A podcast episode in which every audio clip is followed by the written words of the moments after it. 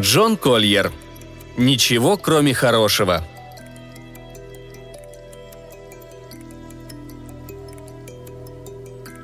Доктор Ренкин был крупным маслатым мужчиной из тех, на ком даже новенький костюм кажется старомодным. Так выглядят костюмы на фотографиях 20-летней давности.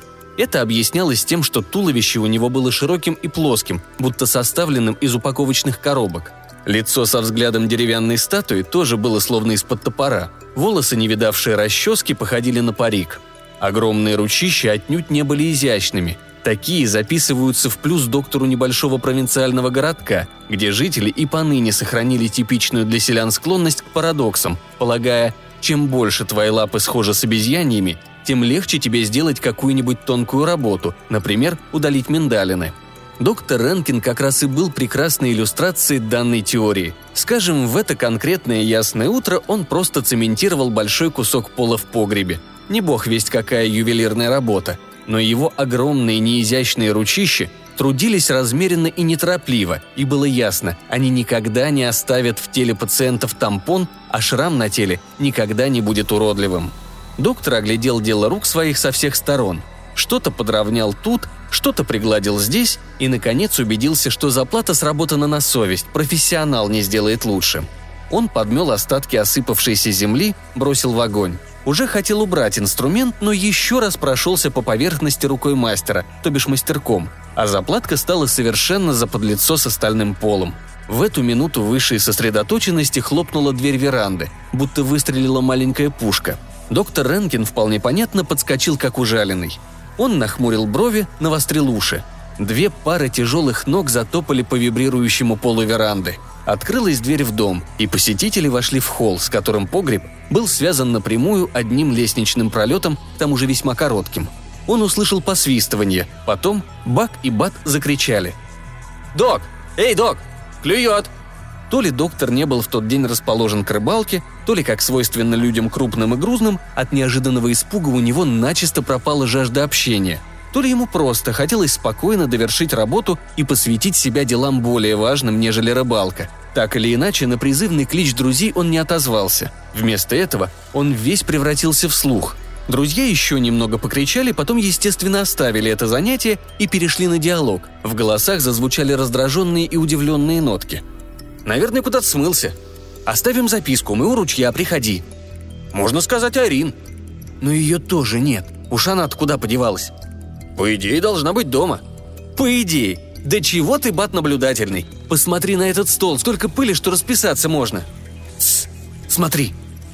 Видимо, последний из говорящих заметил, что дверь в погреб приоткрыта, и внизу горит свет. В следующую секунду дверь широко распахнулась, и Бат с Баком глянули вниз – «Док, вон ты где!» «Ты что, не слышал, как мы тут глотки драли?» Подслушанное не сильно обрадовало доктора. Тем не менее, он улыбнулся своей деревянной улыбкой, глядя, как его друзья спускаются по ступенькам. «А я еще подумал, неужели кто-то пришел?» – сказал он. «Да мы орали, как резаные!» – возмутился Бак. «Думали, никого дома нет. Где Арин?» «В гостях», – ответил доктор. «В гости уехала». «Эй, а это что?» – спросил Бат. Чем ты тут занимаешься? Закапываешь одного из своих пациентов?» «Вода через пол сочится», — объяснил доктор. «Наверное, какой-нибудь ключ забил неподалеку».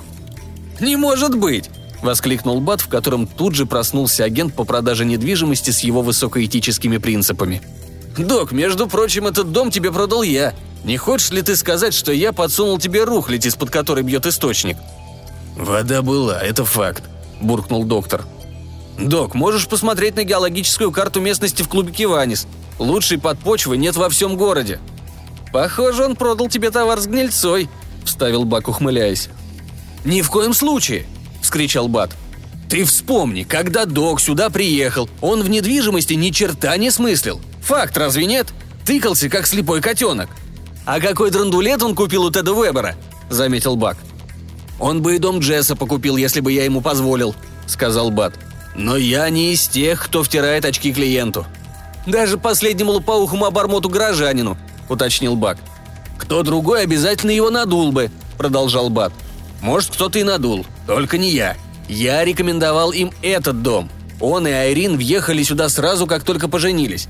Разве я стал бы селить Дока в рухлядь, у которой под фундаментом бьет ключ?» «Ладно тебе», — отмахнулся доктор, придя в смущение от такой совестливости. «Наверное, сильные дожди прошли, вот и все». «Ух ты!» — воскликнул Бак, глядя на вымазанный конец кирки. «Глубоко копнул, до глины добрался?» «До глины четыре фута», — сказал Бат. «Восемнадцать дюймов не хочешь?» — спросил доктор. «Четыре фута», — повторил Бат. «Могу показать карту».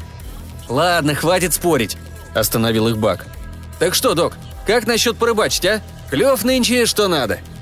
«Не могу, ребята», — сказал доктор. «К больным надо идти». «Э, док, живи, жить давай другим», — процитировал Бат. «Пусть отдохнут от твоего лечения, глядишь, выздоровеют. Или ты весь город решил уморить?»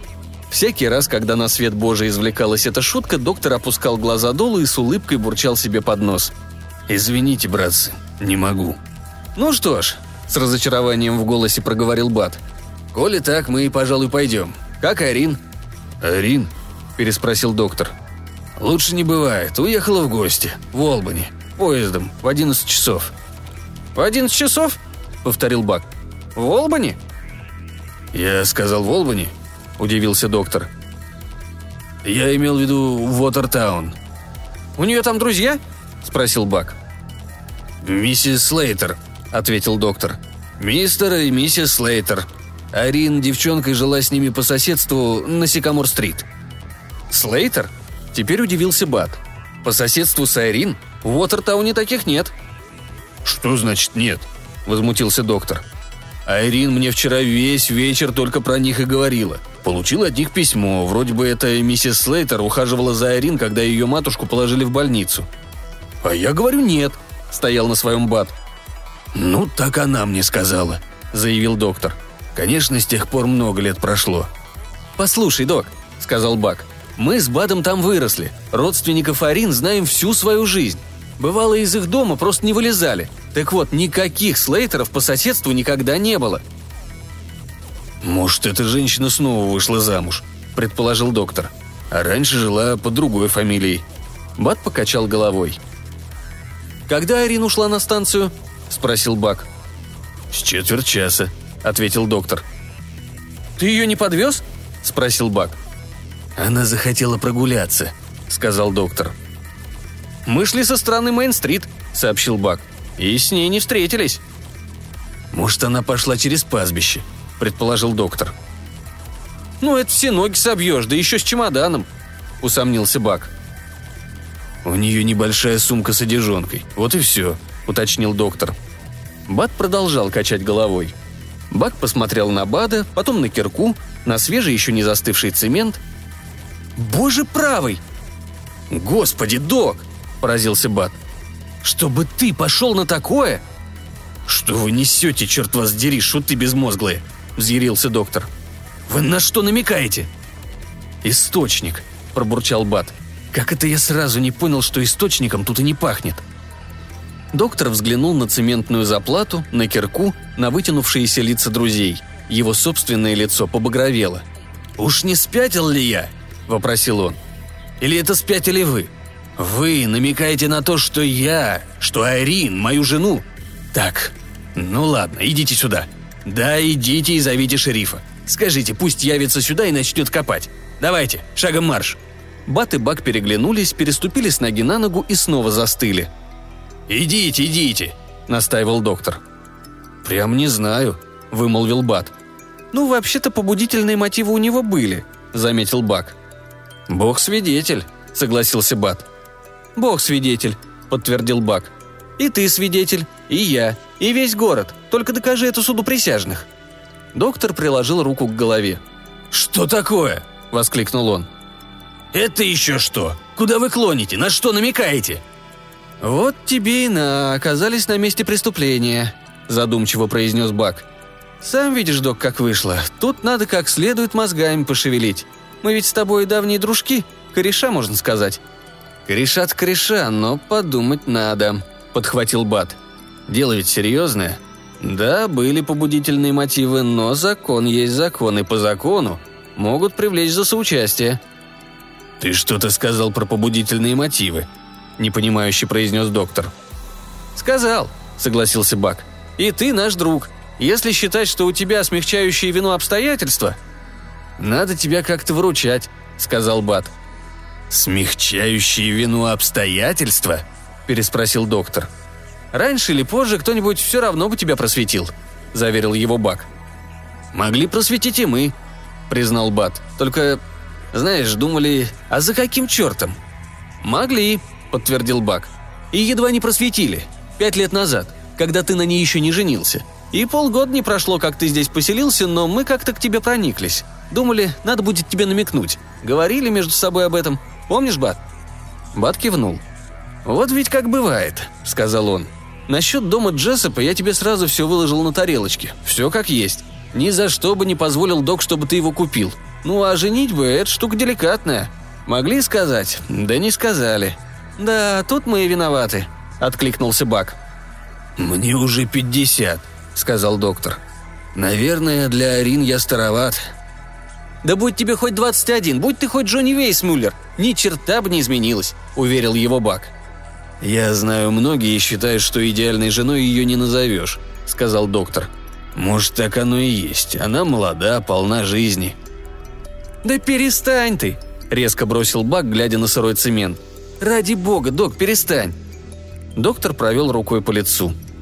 «Не всем нужно одно и то же», — сказал он. «Я суховат, про меня не скажешь, что у меня душа нараспашку. А Айрин, она человек живой, общительный». «Это точно», — согласился Бак. «А хозяйка из нее никудышная», — продолжал доктор. «Сам знаю, но ведь мужчине не только это требуется. Она умеет наслаждаться жизнью». «Угу», — поддакнул Бак. «Что было, то было». «Это меня в ней привлекает», — пояснил доктор. «Потому что самому мне это не дано. Ну хорошо, нельзя сказать, что она очень умна. Пусть даже она дурочка, мне все равно. Пусть лентяйка, Пусть она не организована, и у нее семь пятниц на неделе. Пусть. Я сам организован так, что дальше некуда. Зато она умеет наслаждаться жизнью. И это прекрасно. Значит, она сохранила детскую наивность. «Да, если бы это было все», — сказал Бак. «Но...» — продолжал доктор, выкатывая на него глаза. «Тебе, похоже, известно что-то еще». «Это известно всем», — уточнил Бак.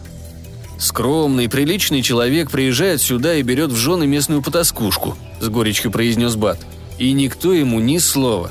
Все просто наблюдают». «И посмеиваются», — добавил Бак. «А мы с тобой, Бат, вместе с остальными». «Мы и сказали, чтобы наперед поостереглась», — вспомнил Бат. «Мы ее предупредили». «Кто ее только не предупреждал», — сказал Бак. «Но потом всем опостылило, когда дело дошло до шиферни. Но мы, док, мы никогда», – взволнованно доложил Бак. «Особенно после твоего приезда». «Город будет за тебя», – заверил Бак. «Толку от этого, если судить будут в суде графства», – заметил Бат. «Господи!» – внезапно воскликнул доктор. «Что ж мне делать? Что ж мне делать?» «Давай как-нибудь ты, Бат», – сказал Бак. «У меня звонить в полицию рука не поднимется». «Спокойно, док», – заговорил Бат. «Не убивайся. Слушай, Бак, когда мы сюда вошли на улице, никого не было, верно?» «Вроде никого», — подтвердил Бак. «Но что мы в погреб спустились, этого точно никто не видел». «Значит, в погреб мы не спускались», — подытожил Бат, подчеркнуто обращаясь к доктору. «Ты понял, док? Мы покричали наверху, покрутились в доме минуту-другую и убрались во свояси, а в погреб не спускались». «Если бы это было так», — с тяжелым сердцем выдавил из себя доктор — ты просто скажешь, что Арин пошла прогуляться и так и не вернулась», – поучал Бак. «А мы с Бадом поклянемся, что видели, как она ехала из города с каким-то типом, ну, допустим, в Бьюике. Все поверят, не сомневайся. Мы это провернем. Только попозже. А сейчас нам надо смываться». «Главное, ты запомни. Стой на своем. Мы сюда не спускались и вообще тебя сегодня не видели», — повторил Бат. «Пока». Бак и Бат поднялись по ступенькам, осторожничая сверх всякой меры – «Ты лучше эту, эту штуку прикрой», – посоветовал Бак на прощание, полуобернувшись. Оставшись один, доктор сел на пустой ящик и обхватил голову руками. Он так и сидел в этой позе, когда дверь веранды снова хлопнула. На сей раз он не вздрогнул, просто стал вслушиваться. Открылась и закрылась дверь в дом. Женский голос прокричал. «Эгей! Эгей!» Я вернулась!» Доктор медленно поднялся. «Я внизу, Арин», — откликнулся он. Дверь в погреб отворилась. У основания ступеней стояла молодая женщина. «Представляешь?» — воскликнула она. «Опоздала на этот дурацкий поезд». «О!» — понимающе воскликнул доктор. «Назад шла через поле?» «Ну да, как последняя дура», — посетовала жена. «Надо было голоснуть и перехватить поезд через две-три остановки. Да мне сразу это в голову не пришло. В общем, зря только ноги била. А вот если бы ты меня сразу подбросил до станции, я бы поспела». «Возможно», — не стал спорить доктор. «Ты на обратном пути никого не встретила?» «Ни единого человечка», — ответила она. «А ты свое месиво месить кончил?» «Боюсь, все придется переделать», — высказал опасение доктор. «Спускайся сюда, дорогая, посмотришь сама».